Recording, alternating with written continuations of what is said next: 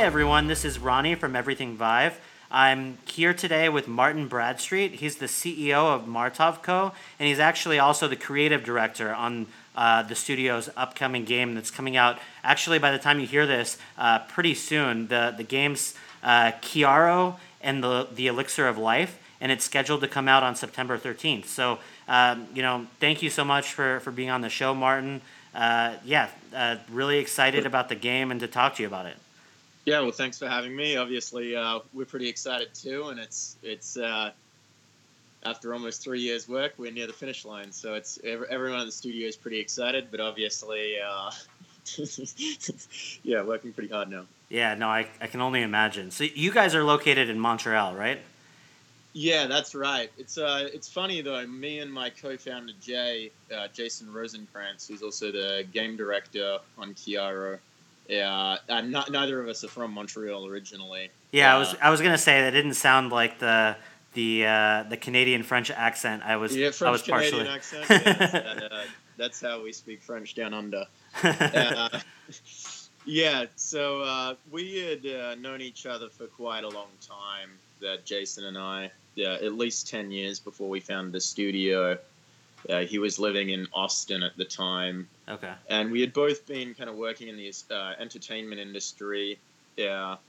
Myself more in the sort of the 3D art and music side, and Jason more in, as an indie film producer. Okay. And so often, often we would uh, we'd also both played poker pretty seriously in the past, and so we're sort of looking for another challenge after that. Huh. And so every once in a while, we'd be talking on Skype or or whatever it was, Hangouts and uh, just kind of be feeling each other out for things we might want to do together at some point because we both felt like we were pretty motivated to to you know create something. Mhm. Yeah.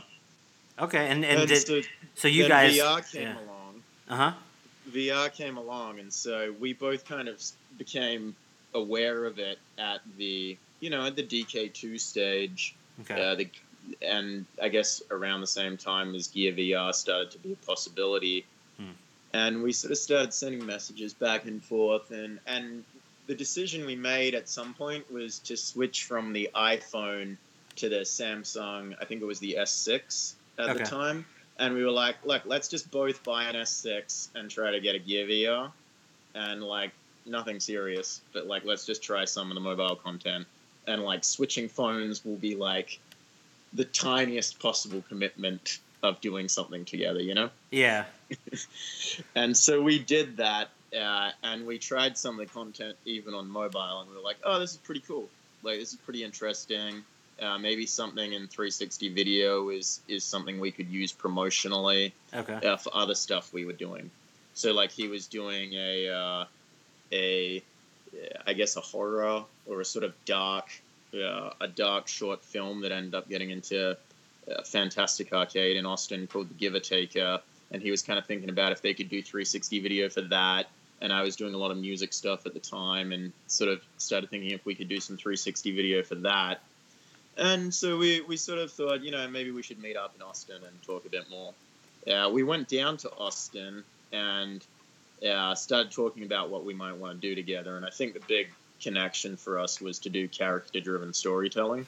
Okay. Yeah, that, that was kind of the big bond is like the, the coolest thing that it seemed like it would be possible to do in VR would be character driven for us. Yeah. No, and that comes across really strongly. I mean, we'll get into the game itself later, but yeah, that yeah, it's clear that you guys had a focus in mind. I think when you created this. Oh yeah, that was it was from day one it was it was really clear that whatever it turned out to be, characters would be at the center of it. And so Jay and I met up in Austin and started dealing with the uh, we tried some 360 video stuff and actually built some like GoPro camera rigs and that sort of thing.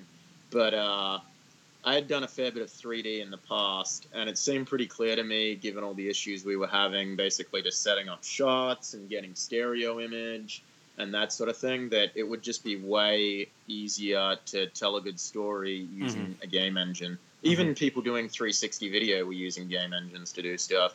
And so, actually, it was probably by diving into Unity, and then eventually we, we sort of upgraded or switched, I guess, to Unreal Engine. Uh, that was kind of the thing that I guess, empowered us to be able to actually create the product. And, and how in, how intimidating was it for you guys? Because obviously you had the the three D background, but not necessarily the game background, and then you had you know someone with a film you know storytelling kind of background. But you know I I hear a lot of, of filmmakers and, and storytellers that want to get into the medium and basically say, well, they don't necessarily have the skill set, you know, for games, or it's not. It's it's kind of a different beast altogether. Like how what you guys were just kind of headstrong and just wanted to get into it, or did you find it not particularly well, too bad once you started, or? Uh, it was uh, up to this point. It's it's been difficult, but we Jason and I used to play uh, poker pretty seriously, and, and we were quite quite good at that. Uh, and like actually, the initial the the first sort of seed financing for the company was largely money that we had won, and yeah, that that's actually kind of something that yeah. has a lot of grinding elements to it. It's okay. like very high pressure. It's very competitive and like you have to put in a lot of hours to do it but if you mm. do and you're kind of introspective and capable like you can do kind of well at it mm-hmm. and so i think that had kind of trained us for the kind for it turns out that making a game is actually pretty difficult we we had uh, we had spent a lot of time uh, doing difficult things that required a, a large time investment no, so yeah, it, yeah. it, was really hard, but we it's Scott as well. So Jason's brother Scott Rosenkrantz also came on board okay. uh, as it started to get uh, as our ideas started to get legs, and like I think the three of us have uh, very much an attitude of like, well, this is new for everyone right now, but like we're kind of the guys that are happy to work eighty hours a week to make it work. You know? Yeah, and and is it just you three, or like did the team? No, no. Okay. So, yeah, so we we sort of incubated the ideas, and we did a, a hackathon down in Austin. It's kind of funny thinking back on it because at this time I had never even tried a HTC Vive. I'd tried a DK2 and uh, also a Gear VR, and uh, I don't know if you've heard of the Wave VR. Yeah, I have. The, I have. Yeah, so I went and tried a. Uh, Jason was in Austin, and so was Aaron Lemke, the CCO of the Wave, and uh, we went over to his place at one point when that idea was just massively in its infancy, mm. and it was the first time I tried a HTC Vive, and I guess Aaron knew Jay. Yeah, and I was just like, "This is amazing!" Like, trying trying the Vive after like trying to ship content onto the S6. Yeah, was like this is, you know, we thought it was cool, and then it just the spatial awareness and yep. the tracking and and it was it was crazy because I was just thinking like, does this guy even know what he has here? like, of course he did because he was the one that made it, right? like like he's he's just sitting here with this amazing idea. Yeah, like, this is amazing. Like how can he not know this should be huge already? And uh, you know, of course, he did know, and that was he was doing exactly what we would do. You know, six months later, which yeah. is like invest all his time to make it a reality. but, but for me, it was really amazing seeing that. Yeah, yeah, that was kind of the first experience I tried on the Vive, it was like. Whoa. It's funny because I've I've seen a lot of people have that reaction to the Vive, like when they, especially people that think they like people that haven't tried uh, like room scale or or even you know I mean the Rift can do some great things now too, but like people that hadn't tried high end VR and kind of felt like they knew kind of what was capable you know in this in this medium, and then they tried those higher end systems and they were just like holy like what is this like this is yeah, crazy. Exactly. Your mind blown. Yeah, I mean, my brother, my brother uh, tried out. Uh, there's a sort of like the Skype for VR, I think, is their marketing. Uh, Pluto VR. Mm. And my brother tried out their product, and he sent me a message. It was the first time he had tried Vive, and I was always trying to get him to try our game, but you know we're not in the city, same city, so it made it tough. Sure. And uh, and he went over there and tried their product, and was like, "Dude, this product is amazing." I'm like, I I believe that it is amazing, but is this the first time you've also tried the HTC Vive? That's so. because because I think just him being in a room with yeah. that room scale was just like, wow, this is. It's like the hands are just tracked so well. yeah. well. no, it's incredible. I, I remember the first time, like you know, kind of like tossing the controllers and catching them and being like, this is like unreal. This doesn't make any sense. Yeah, yeah. So so we uh, I, I was in Montreal and I, I had a studio up here already, and so I, I I went back from Austin. We finished off our hackathon down there, and we sort of built maybe this. Looking back on it, it, it would be pretty funny to to play this game demo actually. But like we built this really really simple thing, and I was mainly doing 3D modeling at the time. Like it was largely just of the steam powered penguin, and Jay was doing more of the gameplay kind of oriented stuff. To I wasn't even really using the engine at all at, the, at that point in time. Hmm. Uh, and Scott was doing textures, texturing at the time. But he later moved on to sound engineering, which was a much better fit for his skills. Yeah. Anyway, so so I went back to Montreal there, and we kept talking, and we started working remotely on it. But it was sort of like a twenty or thirty hour a week thing at that point in time. We were both sort of training up in pre-production. We were talking about the story for Chiaro, uh, learning the tools. I was working on the characters. That's amazing that even at that early stage, like, because for people out there that haven't played the game yet, like I, I, you know, I, I played a little bit of it, you know, before getting on this conversation, and uh, it sounds like, at, like, like the steam powered penguin, for example, like characters and, and assets that you were working on this early. It's amazing that it ended up, you know, carrying on to the final product. Well, so uh, if you go to martov.com, I did actually do a dev blog on the development of that asset, and you'll see that there was a fair bit of uh, iteration on the character yeah, and and I actually put up the. Well, I'll get onto this later, but I I did get ninety percent of the way there. But as our team grew, I even eventually let. Uh, we hired a much uh, like a really really strong character artist down the road and he was kind of like could i just tweak the texturing a little bit here and i was like oh it's kind of my baby at this point but I, I sort of realized at some point you know we had 10 people in the company well 8 people at that time 10 now yeah we had 8 people in the company at that point and at some point i think you have to switch to just doing whatever's best for the game Yeah.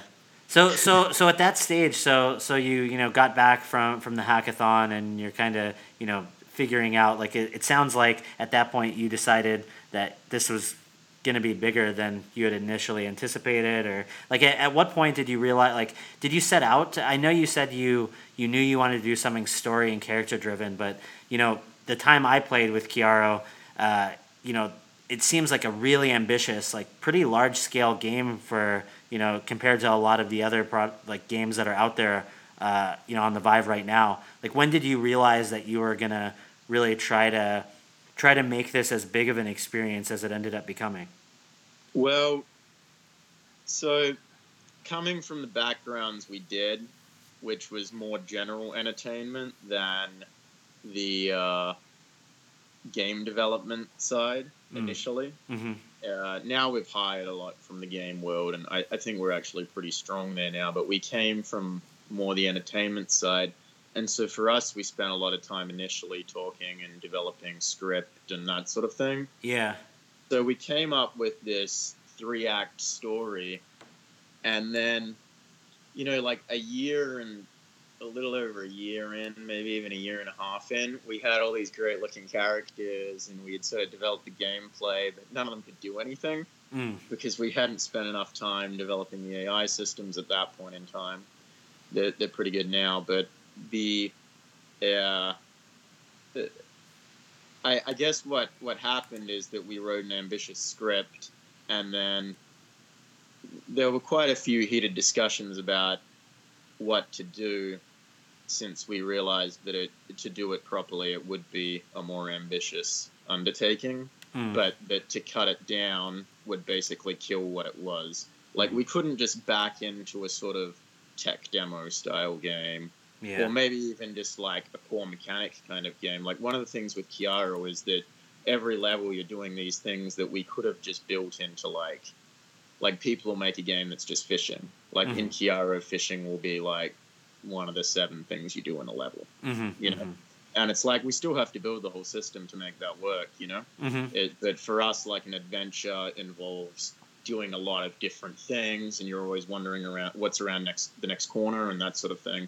Mm-hmm. And so, yeah, it did end up being a more ambitious undertaking than maybe we thought it would be. Mm-hmm. But I, I, think we're a fairly ambitious team generally. And I, I would say, even we really think that. I, I think VR kind of needs a little bit of that because if you don't sort of push for something that might not be possible, you, mm. you end up kind of selling out the medium in some ways. It's like people see that the medium maybe doesn't support pushing for that level of content, mm-hmm. and so they just kind of aim for something more attainable. Mm-hmm. Then you kind of end up thinking that you know everything in VR is cel shaded. You know? yeah, no, I, I do. Hey, what what about? I mean, obviously, you guys like you know had a, a mission to to accomplish here. What was it about VR that you wanted to to do as far as storytelling and, and character uh, development and everything that couldn't be done in other pla- like obviously like VR seemed cool and it was the next big thing and and you were excited about it but did you have any kind of vision as to what could be done in VR that that wouldn't be possible in other mediums? Well, so it's it's it's I think the realization quite early was that the limitation was always going to be on the yeah, on the creator's side yeah, for what would be possible. Mm. Because even even the hardware right now enables like if you just got if you put five hundred million dollar or let's say like I don't know what Naughty Dog spends on a game or something, but you know if you put sure. a, if, if you put a couple hundred million dollars into a VR game, yeah. like the the tech like and then you say 10 1080 Ti spec is the minimum, you know? Yeah. And then you give you give a team 100 or 200 million dollars and maybe you let the HTC Vive people use the Oculus controllers. or, or, HTC finally ships the one they're working on. Yeah, exactly. but like you got the best tracking, you've got the current hardware that's out there. You don't even need future hardware, and you give a team 100 million. Like the creators of the handy, the, the creators of the bottleneck there. Mm. Even even with that much, because you can do so much. You can do so much w- with VR. So some of the stuff that seems like possible to us that we're excited about exploring more is just basic any level of interaction with a character. Mm-hmm. Like you should be able to grab a character's arm and move it around, you know? Mm-hmm. Yeah. yeah. And then that that pretty quickly leads to like, well, how well can you dance with a character in VR? Yeah. You know? Yeah. And then what does that do for you as an animated storyteller? Because really, it seems like the the scope is just unlimited. Mm-hmm. It, it really feels like it's unlimited. Even stuff like voice is pretty exciting at some point. Mm-hmm, mm-hmm. No, I agree, and it's funny. Like like you, I mean, that's a really good point with like the interactions, for example. It's kind of in VR. There's so much potential for for the players to interact with characters and the environment around them that it's almost like you give them you you, you kind of you know give them the first options, which you know you can interact with everything, and the players are always going to push until they find something that doesn't work you know, it's kind of like it, it, it's like, oh, that worked. That's cool. Like, can I throw it against this thing? Oh, cool, that worked too. Like, I wonder if I can do this, or I wonder, and it's just like a never-ending. yeah. So like, almost everything in our game is interactable, uh-huh. but like, like there's one or two things that aren't, and it is. uh there have been if if they're not, it's because it, it would create some other big problem, you know. Yeah. But I, I do think one of the cool things about Chiaro is almost for. I, I, I sometimes wonder. It, it just seems like we had to do it. Yeah. Like we had to make everything interactable because otherwise the immersion would be broken, and yeah. we kind of trapped ourselves in this aesthetic viewpoint. Mm. But like, I mean, I think it makes the game better for it. But like, I, I definitely feel you on that point. It's as soon as you, you just want literally everything to be interactable in a way that you feel it should be. Yeah, yeah. Not, your immersion is broken. It's not a big thing, but it's yeah. a small little thing that slowly bleeds the magic out of your game. Yeah, yeah. No, and it's I mean there's obviously like I feel like sometimes those those weird interactions happen when like in Chiaro the time I spent with it like you were very good about like kind of directing the player in terms of like giving them stuff to do at all times and interesting points to kind of so like you didn't really necessarily just wander and do nothing. Like it's it's those games that sometimes just like completely leave you out in the open that like open themselves up to like but like yeah, I mean it's interesting that that you mentioned uh, the fact that you guys, you know, came into this from the story perspective and how much time and effort you put into, you know, creating the narrative before even really figuring out how you were going to implement it into the game. Because I mean, one of the things that I noticed right off the bat that was super strong and like differentiated Chiaro from a lot of the other games I've played in VR, you know, up to this point, is how well everything like not only because uh, I really want to talk about the environment in, in, in, quite a bit of detail for a little bit because like mm-hmm. right away like I was just like wow this is like it, it feels almost like an open world game just as far as like the scope of, of the world that you guys created. And and I mean my initial instinct was thinking about it from more of a technical perspective like you know you you opened up and you see this like forest in front of you and this is like right you know at the beginning when it loaded up. And i thought wow this is you know incredible. I'm outside. I can go anywhere. This is cool. And then uh, then the next thing that kind of impressed me about the scope of, of the game and the in the world that you created had nothing to do with the technical side of things it actually seemed like you were saying to be more of a, a storytelling kind of you know developmental thing that you guys did that I don't see in a lot of games, which is like seeing the the map of the world when I wo- when when you wake up and you're in in the room in in Chiaro's room, I believe, at the beginning. Mm-hmm. And yep. you're kind of setting out on your journey for the first time and there's like a map presented to you that kind of shows you certain landmarks that are I, I assume are, are close by. I haven't gotten to explore everything yet. But like, sure. and and and Chiaro even mentions, you know, like he hopes to one day go to the top of, of, of this this mountain peak or something, and like there was, yeah.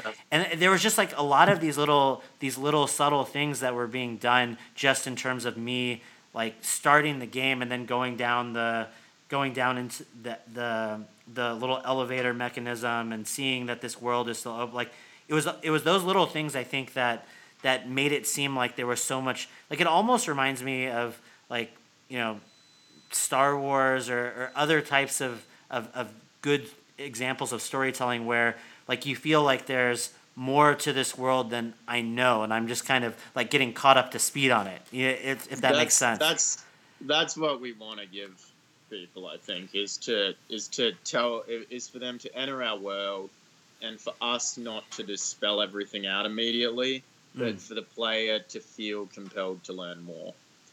And so the, you know, I, I think that at the end of the day, like you like you mentioned to start, actually some of the, yeah.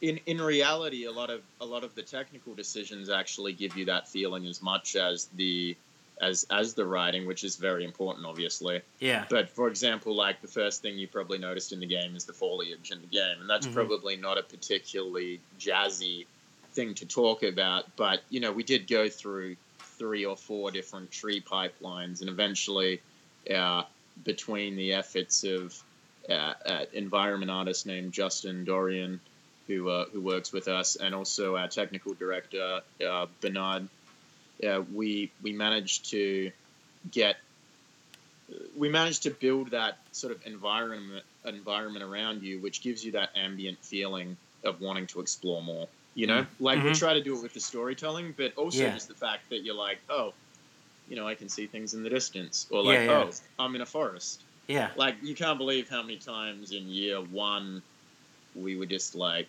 arguing about like this is why you don't do a forest in VR. and, and that's what, like, I guess since we are tech, talking, like, uh, we have to. Yeah, it's in the script. Ah. it has to be possible. so you just like, because that that was yeah, my my one of my follow up questions was going to be about just how you guys made it all work. I know you you switched engines at one point, you know, to Unreal and and like, but I mean, I I granted I, I am running on a high end like I, I I run a 1080 Ti, but like a lot even even with a, a, good graphics card a good setup there's a lot of games out there that will really bog down in certain types of environments and different kinds and and everything was running really really fluidly uh, regardless of how much foliage was on the screen and all of that stuff for me so like w- yeah what did you guys like what was that process like trying to like make it and then kind of scale it back or scale it up or figure out something that worked? Well, so it's largely the result of Bernard Duchesne, uh, our technical director, uh, and then us kind of essentially saying like, look, we're we're we're gonna get the result we're after, and if it takes longer, I mean, we're not really okay with it. Like, we're a small company, that's gonna be bad for us, but like, we can't help ourselves. Mm. So like, just accept that you know we're not we're not cutting the forest basically, or Yeah. like we're, we're not. Uh, switching to a cel shaded art style Yeah. or that sort of thing. You know, like we're this is the direction we're taking, and if we blow up the company doing it, like we're gonna, you know, we we just feel like it has to be possible. It has to be possible to do more in VR than just just the typical sort of cel shaded Unity aesthetic. And like, there's a lot of games that have really, really, like, really addictive and fun gameplay that Mm. fit into that world. So Mhm. I, I don't mean to be dismissive, but for a game like ours that is about kind of entering a world and feeling like, like you know, it's like I, uh, you know, I, as a 3D artist, I'll just buy tons of art books, you know, and it's Mhm. like I want to feel like those worlds are like part of my identity almost, Mhm, you know, like mhm. I want them to be closer to myself and and to feel like I can explore them and and that, yeah, I don't, I, I feel like that art really does drive the storytelling forward. You know, it does compel you to explore more when maybe uh, other people might use a gameplay feature to do that. And Yeah. we, we try to do both at the best of times. No, I I totally agree. And like on on that note, I guess one of the other things that I noticed kind of right away when I was playing was the character designs of the creatures. So th- th- they're not necessarily you know like character characters like like you know Chiaro or, or Boku who who we'll later talk about, but um, but they were definitely characters as far as you know again adding to that sense of creating a world that you know there were all these different types of creatures that like frog goblins or like mm. I, and all these like how did you guys like d- develop all the creatures and what was your what was your goal let's- and the, Yeah, okay. So the, I mean, we just love little creatures to Yeah. start with. So like, I'm gonna give you, I'm gonna give you the like polished creative direction answer, but like, like let me start by just saying like at our studio, you know, it's it, everyone has toys on their desk. You know, like even the programmers, like everyone's got toys all over their desks, and like we we love little creatures. You know. yeah So we start with that. Now, in terms of the snail goblins specifically, you snail goblins there you go I knew it Yeah, there you go. yeah, there's little because they have the guys. snail shell on the back. Like uh, that was one of the first Yeah. things that I interacted with because I was like, and then I saw the little one like playing the violin and all kinds of like. yeah, yeah, yeah, yeah. The musicians. uh, so, well, for starters, it just gives you something like it, it gives you something to enjoy. They're just kind of little creatures are just kind of fun, and it gives you these little moments of storytelling that aren't about like nice writing. They're about these kind of like animated storytelling sequences. Mm. Like if you're exploring in the forest, you're Chiaro, uh, and like Taylor Gray's reactions to the to the snail goblins are great. like you're exploring in the forest, and and you feel like you're expo- exploring a more magical forest as the result of this. Now, in the later levels, we had things that moved around, right? mm.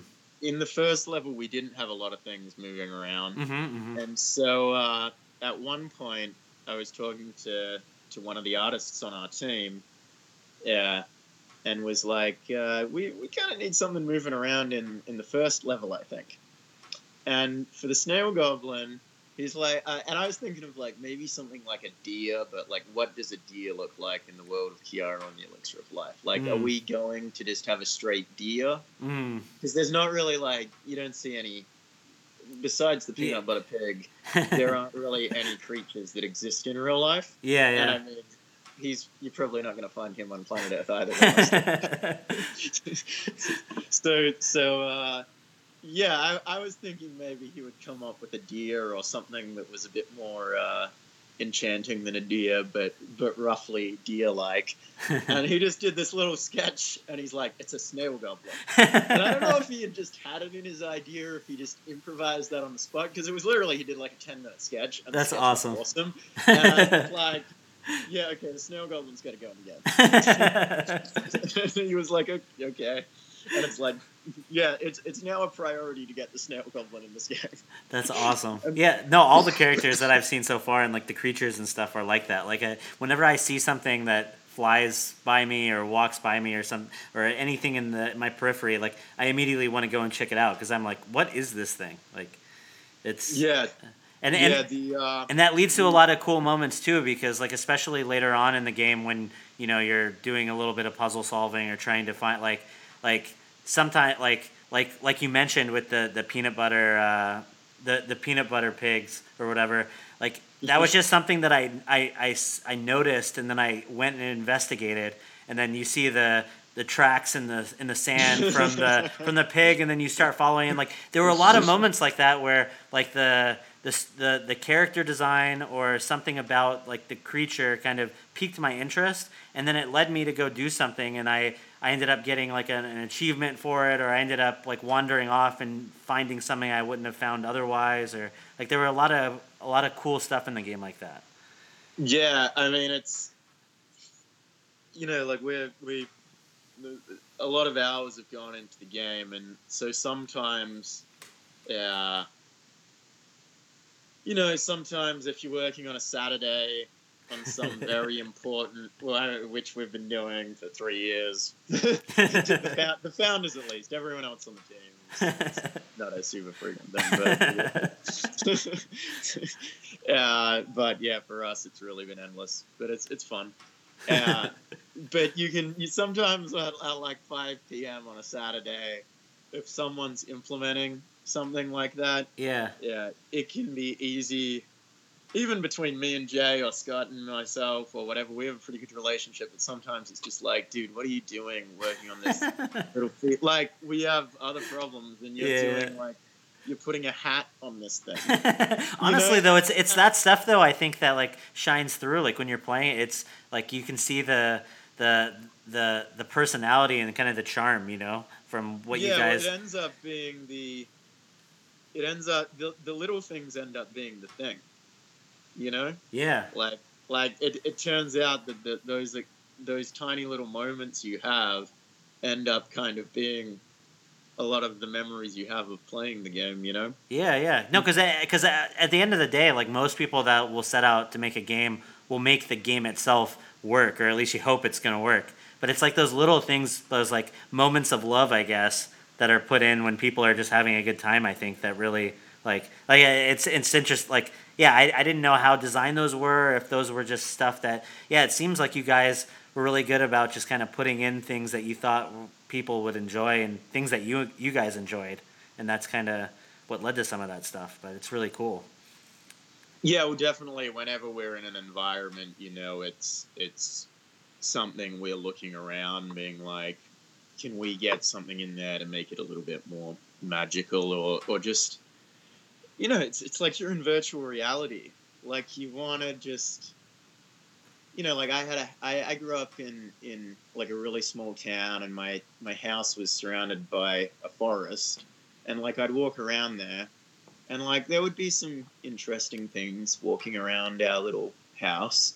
But like it wasn't like i was compelled to explore it hmm. but like if i think if you build a perfect simulation of that in vr mm-hmm. you're missing out on the opportunity to basically make it that like when i was a kid imagine if my house was surrounded by the forest from like my neighbor totoro yeah or like a studio ghibli film like it's yeah. just you have the power to give someone that you have the power to put someone into that forest where, like, around every corner there's an exciting little thing, like the Alice in Wonderland forest or the Hayao Miyazaki forest. You know? Yeah, yeah. No, that's that's amazing. And I, something that you kind of you mentioned in passing that I want to get back to now. Uh, you mentioned uh, getting voice actor Taylor Gray, I believe, for uh, for the voice of Chiaro. I know he's like for those out there that don't recognize the name, he was Ezra on, on Star Wars Rebels, which I'm sure a lot of people out there that are listening to this podcast might maybe you know well aware of. But like, what what was uh, how did you guys go about? Like, how did that end up happening, and and and how great was that to work with with Taylor? Well, so that Jay gets all the credit for tracking him down Uh, Hmm. He put on his uh, film producer hat, I guess, and was like, you know, like actually, sometimes famous people are gettable. I'm gonna I'm gonna see what I can do, Hmm. and it just worked out straight away. I, I guess Taylor actually had been interested in virtual reality previously. Maybe Jay knew that. I, I don't actually know. Uh, and so Jay just got in touch with him and his agent, and uh, we we told them about the story, and I think it resonated with Taylor.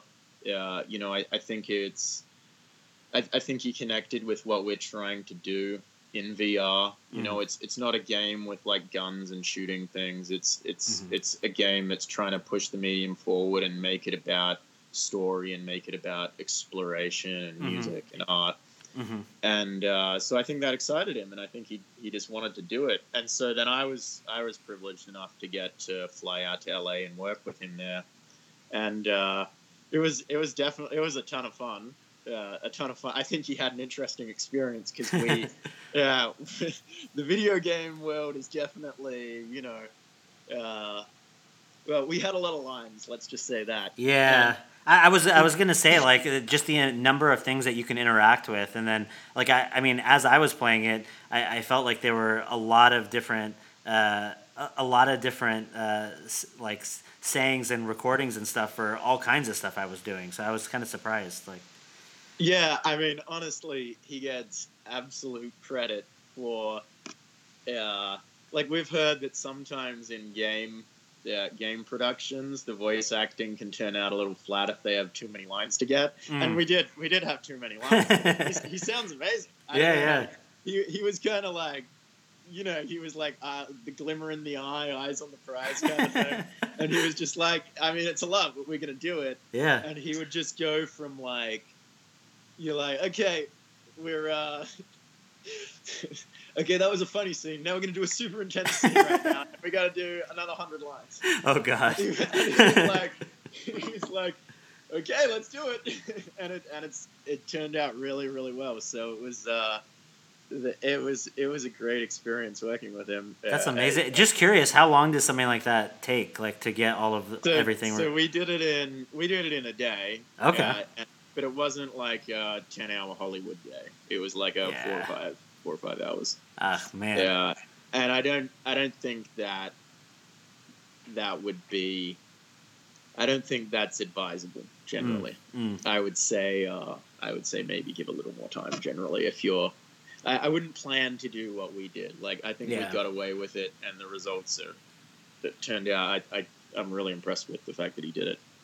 But uh, I, I have heard of other stories where it didn't go so well. So Uh, yeah. What was that like? Like as far as I, I know, like I can't say this enough times, but like I, I know you guys had been focused on the the kind of character driven story stuff from the beginning. But like at any point, did you guys consider like having a, a voiceless protagonist since it's in VR? Or like what was the decision like to kind of nail down? You wanted to make sure that the player character kind of had had a voice and had a had a strong sense of character in the game.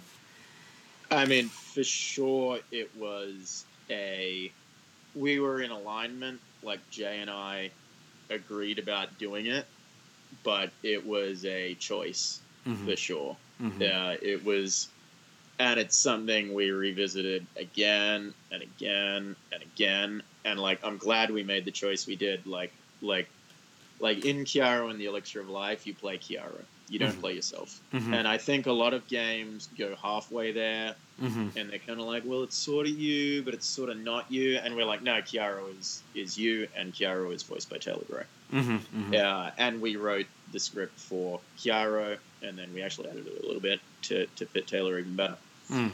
Uh, the yeah, I mean, it's I think I think it works really well. What are you able to get out of that? Because I've noticed actually, like successfully, I might add in like in certain VR titles that have come out. Like I recently played Torn, and I thought like that was you know obviously important for the story that they were trying to tell to have like a a, a character, uh, have the player character be an actual like person and and and part of the story. Like for you, and and it seems like it's even it's it's much more important. I think actually in Chiaro because it really like Chiaro has a place in the world that you've created it Chiaro's not like an outsider really. I, I don't think to to the world that you guys are trying to show. So like what what does that allow you to do as a storyteller that having a voiceless protagonist uh, doesn't?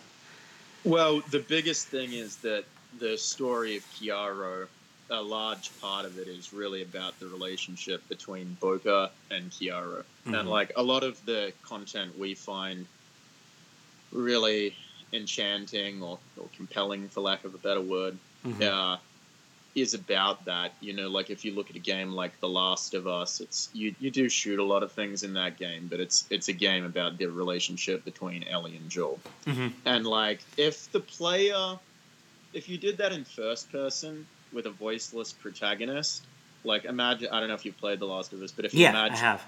Okay, yeah. So imagine that you were doing that as like a first person game like Quake or Deus Ex or something, and you took the voice away. Mm-hmm. Like you would still feel connected to Ellie, but but it's not. Yeah. yeah. an interesting parallel, like, and this is like I, I haven't really thought these things through as much before our conversation right now, but like, like uh, uh, Half Life Two with with the voiceless uh, protagonist right. and right. and Alyx Vance, right? Yeah, that's she's yeah. a memorable character, but you're right as far as like I can't really like I, I don't have the same uh, understanding of, of how they fit together as a relationship. I, I understood right. her, but not the relationship. And like in Half Life, you do Half Life one, one even like it's cool exploring and having like the interactions and the storytelling in Half Life are done pretty well. But if you want to tell the story about like if the story is that relationship mm-hmm. it's not just about things happening to the protagonist in a way that's mm-hmm. genuine and well done it's actually about that relationship mm-hmm. like like i say i go back to the last of us thing where i don't think like i think you're a lot more likely to see ellie as an ammo belt if it's mm. just you the player playing mm-hmm. and not like joel you mm-hmm. know and like you yeah. are joel but you're also kind of like inhabiting joel you know mm-hmm. like there's there's you can really feel that dynamic between the two characters. And so, like in Chiaro, it's you as Chiaro building Boca at the start of the game. Like mm-hmm. you bring him to life, and that begins the story between the two characters you. Mm-hmm. So for Jay and I, that was like that's what we wanted to do. We had, mm. we'd watched this movie, The Boy and the Beast, in Austin while we were hackathoning, and that's hmm. about this master apprentice relationship. It's a great animated movie, uh, and uh, that that was that was central from the start is this relationship between two characters and how hmm. VR could kind of give us new ways to explore that. Yeah, what what were some of the things in particular that that you guys were able to do in VR to kind of build that relationship? Like I, I have only played the beginning of the game, so obviously like mm-hmm. uh, you know, I I I made him his tea, and I you know was was going back and forth like in, in interacting with all in all those ways. But like yeah, what what were some of the things you did, and what were some of the things that you guys like were hoping to do, or, or you know, just what what were things that you think uh, make building relationships in VR like you know extra special? Well, so we we put the building in straight away. We liked that. We thought building stuff in VR can be pretty fun. Mm-hmm. He's a steam powered penguin. Let's build him. yeah, and that that was that was great. That was that wasn't too bad as well. Uh, the the first couple levels of the game are kind of exploring just sort of simple interactions with the character and sort of getting a feel for the world before we sort of ramp things up. Uh, as things go on, you know, like uh, we we. I mean, uh, we we have a bit of the dog chasing cars thing. We sort of started to see what was possible. So so like 15 months in or 12 months in, we hadn't really done a lot with the AI. And I had talked to Jay about it. I had started doing AI, uh, AI programming once we hired some amazing artists. I sort of switched about a, a little over a year in and hmm. just ended up doing the art direction. Okay. Uh, but but so we've got this amazing character artist, Marc Andre Bouchard, and another an environment artist called Justin Dorian, and I just sort of ended up managing the artwork of those two uh, after about a year. So most of the environment is Justin, and, and all the little creatures and stuff besides the snail goblin are, are made by Marc Andre. Okay. And some of the some of the uh, non-speaking characters that are important, he he also did all those, and, and a lot of great work. Uh, but anyway, so I, I started doing the the AI programming at some point and was talking to Jay and was just like, "There's no way we're doing a buddy AI mission." Like I was just like, "It'd so cool," but like we're not doing it. Don't let me do it. and then like and after like a year of working on it and like i was spending sort of 60 70 hours a week just working like a lot of that was just studying i was like i found this guy uh, I, I, read some ai textbooks and i was just messaging everyone but like i, I read this book uh, yeah, it's it's like uh, programming AI or something like that. I, I can't remember the title, but uh, in the table of contents, it was like a appendix of all these different people that had each written an article, right? Hmm. And I was like, some of these must live in Montreal. I started emailing all these people in this book, being like, I badly need help working on this. Uh, please, please tell me how to improve the AI powered tanker. And at about this time, I was talking to Jay and was just like, yeah, you know, we're not doing a buddy AI mission. And then after about a year, I was like, I think we could do a buddy AI mission. okay.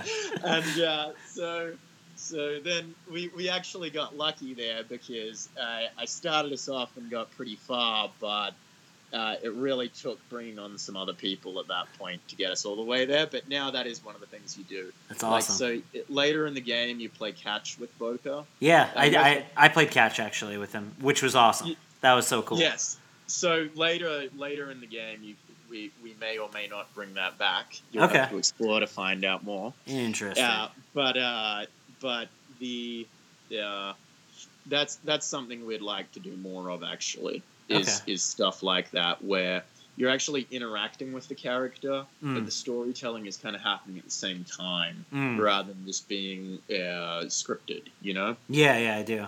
That's really cool. Like as far as it did, so I know you you had developed the the script and the story ahead of time, and then implement. Like, how much did it end up changing when it was all said and done after you guys developed the game? Uh, like, yeah, yeah, like a lot.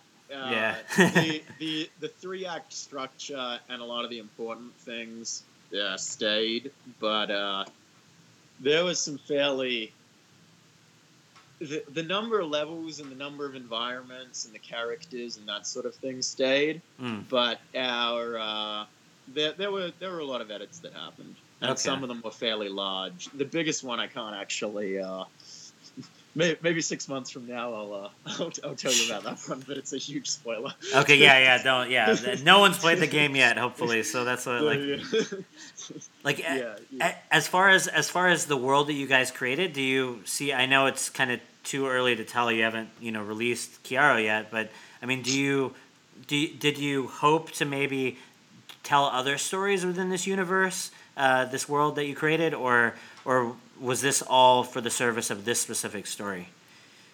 Uh, I I think the way we're thinking about it, or that we try to tell ourselves to think about it, is to mm-hmm. do everything in the service of this one thing, okay. and that's actually the best way to do. We definitely want to do what you're talking about. Like, yeah, like yeah. We really fell in love with the world creating it. Like we we can really see that. Uh, you know, like Nesreen, one of the animators on our team, is like really in love with Scoria. Yeah, she, she, loves that character, and you know, like the, the peanut butter pig and Boka are very close to, to my heart, and actually Jay's too. Like, everyone's at this point really.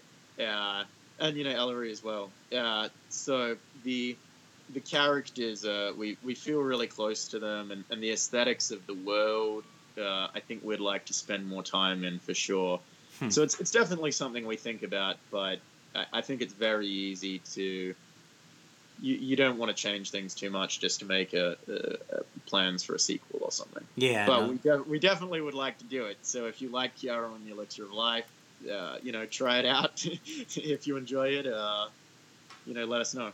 For sure, and and and uh, I mean, I can tell you, I I had a ton playing, a ton of fun playing it, and I I'm really impressed with with the work you guys have done. So I mean, I'm I'm excited to, to play through all all the rest of it. You know, when I when I get off of this, and yeah, it's it's it's really really really good work. So yeah, you guys should be super proud and excited about the release date. So yeah, I mean, we are like right now, as I said, it's. Uh, we're, we're in uh, crazy shift mode, you know. But uh, we, we were mixing the score till midnight last night. You know? That's what you know. It, so I'm I'm really glad you meant because that was one of my one of these points here that I'm like, all right, I have to mention it somehow, even if it you know I have to go off track to do it. The the score, the music of the game, it that was one of the things that like even before I think the visuals when the menu came up and and I wanted to talk about that too because I thought I thought you know it was a really genius idea to do like you know have to go and physically grab the book in order to open the menu at the beginning of the game. Uh, yeah. I, I, just I just it, those kind of moments in VR like like. Uh, there are a few games that like I can like super memorable games like Moss or like some other like where you turn on the game and like the first thing that kind of etches itself in your memory is like how they implement you know your first moments in the game and that was like like I, I turned on the game and at first i wasn't sure exactly like i don't know if it was the way it had loaded up right away or what. Right. like it was like the book was kind of behind me a little bit. And so uh-huh. at first i was like oh did it load right? Like i'm not and i so i, I turned around and i saw the book out of the corner of my eye. I was like oh.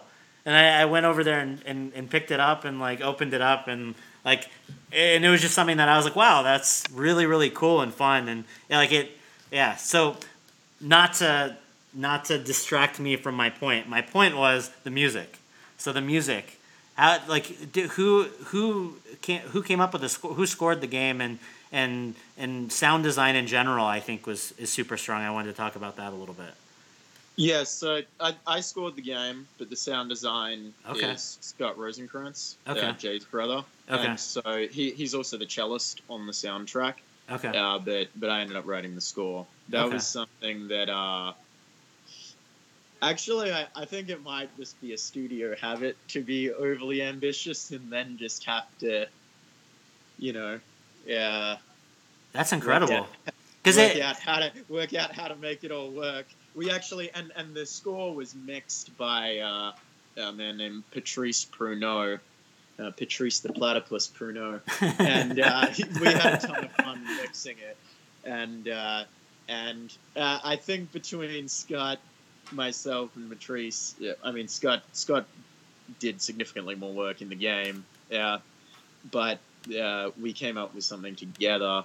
And, and I think we all sort of share that attitude. Like I, I had wanted to do a score that was sort of fitting of something that maybe uh, a Studio Ghibli film Yeah. would do, or maybe like a, you know, like a, a, a sort of Star Wars movie or something. You know, Sure. something a bit more orchestral. And I think that fits in with the sort of aesthetic goals we had, which were like a much higher fidelity yeah.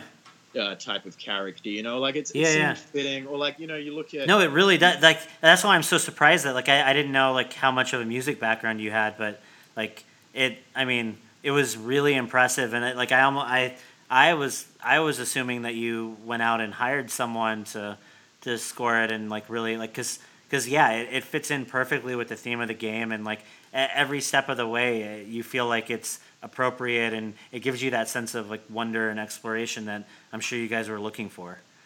Yeah, yeah. I mean, we were lucky to. Uh, well, yeah. I, I, I think through production, like I I, uh, I love to play the piano, and, and through production, I was sort of tinkering around with different characters' themes, Mm. and then that sort of just like.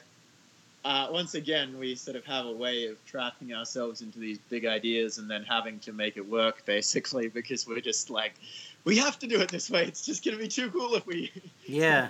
You know. Yeah, so, yeah. Like, I'd been tinkering around with this, the the character themes on the piano just sort of after work. We've got a piano in the studio, and uh, and so you know sometimes after work or even at lunchtime or something, if if people aren't in total, you know, crunch mode or whatever, Yeah, I might yeah. just play the piano. Yeah, but uh, I've been tinkering around with that, and so it seemed kind of hard to pass it on at that point to someone that would do it justice Mm.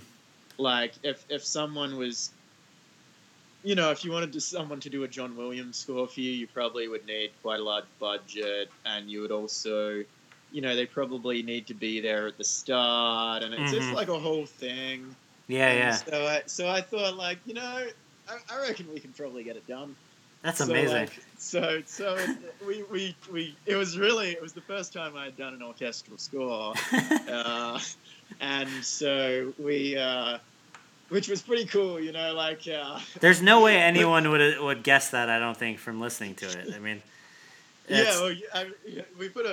It, it was a lot of work, but uh, you know, it was, it was really fun working with the musicians and with Patrice and Scott. You know, like Scott and. I, like I played piano on there, and like Scott and I would be showing up like, like with these these sort of industry musicians, and they would be like. It's crazy, you know, like with the dialogue in there. With the first thing we did was the trailer, you know, yeah, and so we, we scored the trailer just to see if this was all going to work out. And so, so we did the score for the trailer. We got the musicians into the studio. Scott and I went in there and like, you know, we we were probably on an eighty-hour week already, and, and we were just like, you know, we, we were like eyes on the prize mode. You know, Wow. like we're gonna get it done regardless. And and the musicians were just like, yeah, well, I mean. you know these parts like they, they are actually working pretty well like everyone was surprised. They had just come from the symphony orchestra, you know. wow. And we were like, so here's what's happening. Like, we're putting you in the world of Chiaro and the Elixir of Life. You've just built this steam powered penguin, and you're going on an epic journey to find this lost fountain of elixir. And, you know, they, they would be, you know, like our violinist was just off to play classical music in Korea. This woman, Daphne, she's amazing. Yeah. And, you know, it was just a very different world, but I think that was a really exciting thing for everyone. You know, like Yeah. like the guy mixing uh, Patrice, who was mixing the soundtrack, was, you know, like he was really excited to be working on the project because it was so unique to what he was normally doing, which was like mixing like you know the like pop records at a pretty big studio here and some rock as well and sometimes orchestras but yeah you know like traditional music studio not really like film studio stuff Yeah. and you know the musicians on the score were people I had known uh, from when I was playing music more, and so they were coming from the jazz and classical world, and we sort of all came together to make it happen. That's amazing. Like, and so uh, running through my head when we were talking about the game is is scheduled to release next next week when you guys are hearing this, September thirteenth, two thousand eighteen. When did when did you guys initially think that you were going to try to release this game, and when did you know like because. I'm, I'm just curious. Like, what did you have initial goals for an earlier release date, and did that change, or how did that all work? Well, yeah, yeah. So, so we've we've uh, we we haven't actually received financial support from any of the platforms. Yeah, Hmm. we've paid for the game with our own and some of our friends, well, a few at this point. Yeah, yeah, money basically, and uh, they, they've been really supportive of us. Yeah, the, the, definitely, but uh, it, it took longer than expected.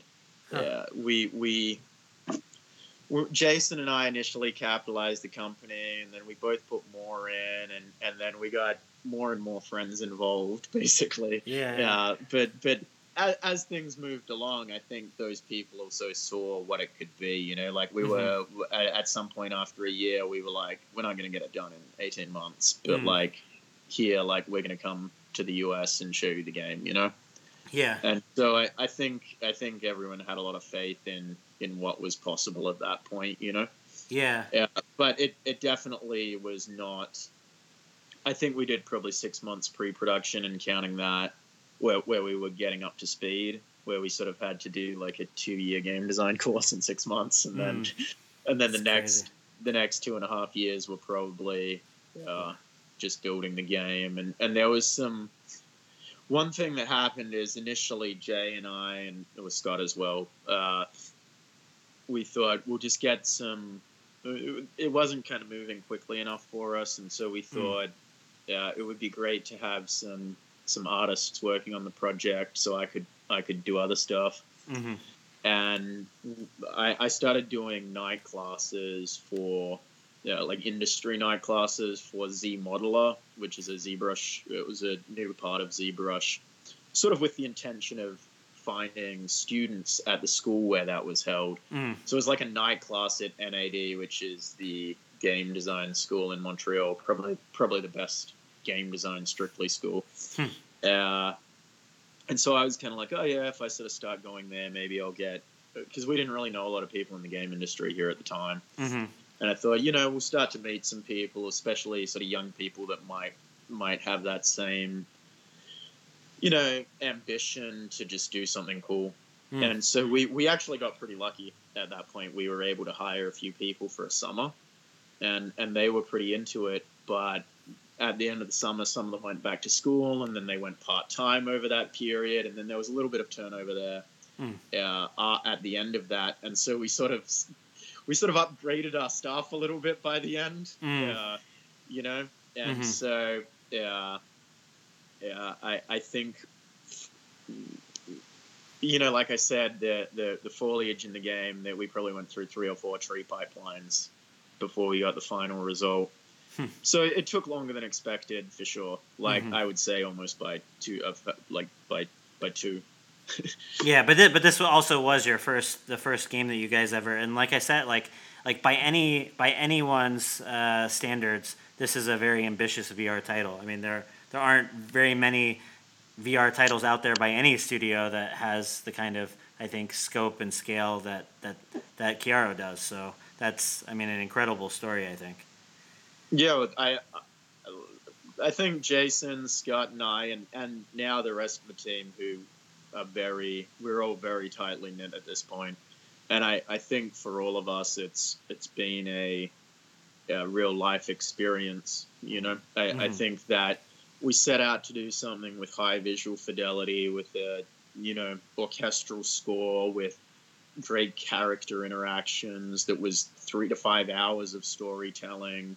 Yeah, and you know we were kind of like if if we don't get there, well, okay, let's just get there because it's bad if we don't get there. You know what I mean? Yeah, It's- yeah. Because we can't. We, we're like the kid in the candy store. We're like, these things are possible, so let's just do them because that's what we want to do as a company. We want to do those things. We want to do high fidelity, colorful.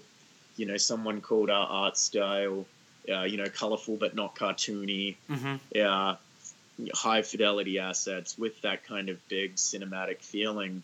And so once once we committed to that, it was just just a matter of having the tenacity to stick with it, basically. Yeah, and, and, and throughout those like you know close to three years that, that you guys have been developing, I mean, uh, obviously there have been changes and different trends in the in the VR industry and in the gaming industry as a whole. Like how like how do you guys see yourselves as far as like releasing uh, in the current market and and you know kind of how it fits into to, to where things are right now in VR. Well, so the good thing is people are excited about Chiaro right now, and we can see that in you know the the amount of time spent watching our trailer is something like six thousand hours. Wow. You know, Yeah. which is you know for a, a minute forty or two minute trailer is is a lot, uh, and so people aren't clicking away. You know, they're like they're very they want to find out what happens next, and there's a lot of hardware out there. You know, like the, the I mean, maybe not for for a a AAA studio yet, and hopefully uh, the the platforms sponsor the content even though it might not make sense. Like what I'd like to see is larger budgets to to kind of fuel more ambitious projects. But uh, there are enough people out there if they're excited about Chiaro for us to have a sustainable business long term. You Mhm. know, Mm-hmm. that's that's very exciting. The thing is that it does seem like people that are really into VR maybe aren't just spending as much time there, and we hope that those people try Chiaro because I think that I I think that we give people something manageable where Mhm. it's like, look, you don't have to commit to, you know, a, a multiplayer game where you have to learn how to get good at it, but then you're worried there aren't enough people playing on a daily basis to justify how long Mhm. you spend into it. Like, we just want to bring you into this world. We've spent a lot of time polishing it. We've, we've put a lot of love into it, and you know, it's not that big a time commitment. Mhm. Like, it's it's long, but it's I, I think it's a good manageable size for someone to get something out of. And if nothing else, I, I don't think there's a game like Chiaro in VR. no. Like, for better for better or worse. Yeah, yeah. No, and and like you like you said, like I, I think it's it's important to emphasize that that's that's three to five hours of like story driven gameplay. Like it's it's very like like you're spending that amount of time in a very like handcrafted, like very polished, very deliberate, deliberately paced, you know, title. I think that that also kind of I think helps to hold people's attention, and it isn't something that you're just like willy nilly like you know getting it like when you when you put on your headset and you have you know a spare hour or two here and there like you can really see a lot of what the game has to offer i think within that time period so yeah exactly and we the the one thing we have tried to do is just to keep introducing new things through the whole experience so that you don't end up just with 12 levels of just the same thing you know mm-hmm. like mm-hmm. there's always something new around every corner in Chiaro yeah, no, yeah. it's like I said, I yeah, super impressed with what I've played so far, and I can't wait to play more. So, um, yeah, if uh, like a, uh, you know, we'll be releasing this close to your release. Uh, again, it's coming out September thirteenth uh, next week on Steam. Uh, you know, for for those out there. Also, just sorry to cut you off, but we should no, also be we should also be good on Oculus on that. Yeah. Okay. But yeah, I I mean, well, sorry, this is everything vibe. Yeah, yeah, yeah. But, uh, yeah, yeah. I I we we're definitely on Steam, and okay. that's uh, that's a great place to play Kyo. No, but also an Oculus. And then, did you guys have any plans on releasing for the for PlayStation VR, or you don't? Uh, we we will do it, and we've seen. We you mentioned Moss earlier. Yeah. Like, Moss is an amazing game. Yeah, uh, we we love it at the studio, and I, I think people that like that game will will love Chiaro. It's it's quite different, but mm. I hmm. think that yeah, I think that if if you like one, you would probably kind of feel connected to the other, hmm. and uh, if those guys if that team, it's an amazing team, but it does seem like it's possible to do it on PSVR, and so we're gonna we're gonna make sure that that happens. That's awesome. Yeah, that that said, I think we'll probably, yeah, after shipping, kind of stay stay pretty close to Chiaro, and then spend a week sleeping, and then tackle PSVR. that that makes a lot of sense. we'll, we'll, we'll, definitely do it, and I, I think we, we've we've got we've got everything set up to do it. Like we've we've started doing it. We've got a PS Dev kit, and we've started integrating it. But I, I think probably the end of the year is what we're looking for as a launch t- a launch date somewhere okay. around the end of the year. Awesome. Well, I'm sure there's a lot of people out there that'll be excited to hear that. So. Um, yeah. Yeah, and then uh, as far as like people, you know, following up with with what you guys are, are doing on that front, and like anything else that you guys uh, might be working on after Chiaro during the launch, etc. Like, what's the best way that people can can keep up with you guys, and then also, uh, you know, provide you guys with feedback on the game? Well, so the best place to provide feedback, especially positive feedback, is on Steam. Uh, and and if you are a fan of Chiaro, like after the thirteenth, yeah, telling us about it on Steam, uh, even even little things that we could fix uh, post launch, uh, you you should let us know. Uh, would be we would love to hear if you were if, if you felt if you had a great experience playing the game, because we really would like to keep doing pretty much what we've been doing, which is, like I said, the the ambitious VR titles. Yeah. Yes, I, I, would say Steam is probably the best place to let us know about the game. In terms of following us on social media, we're, we're everywhere as Martov Co. So that's like Facebook, Twitter, all of that. Uh, we're actually running a promotion right now at martov.com slash play Chiaro, martov.com slash play Chiaro, where you can enter a contest to win a copy of Chiaro, and that'll actually uh, help you stay in touch with what we're up to as well. Okay. Uh, in that contest. And and so how it's, and kind of a double yeah. whammy there. You get to find out what we're up to, and you could also win. Okay, and how long will that will that uh, contest be going? Do you know? We'll be going all the way up to our release. Okay. And so we we might we might give one away on the day too.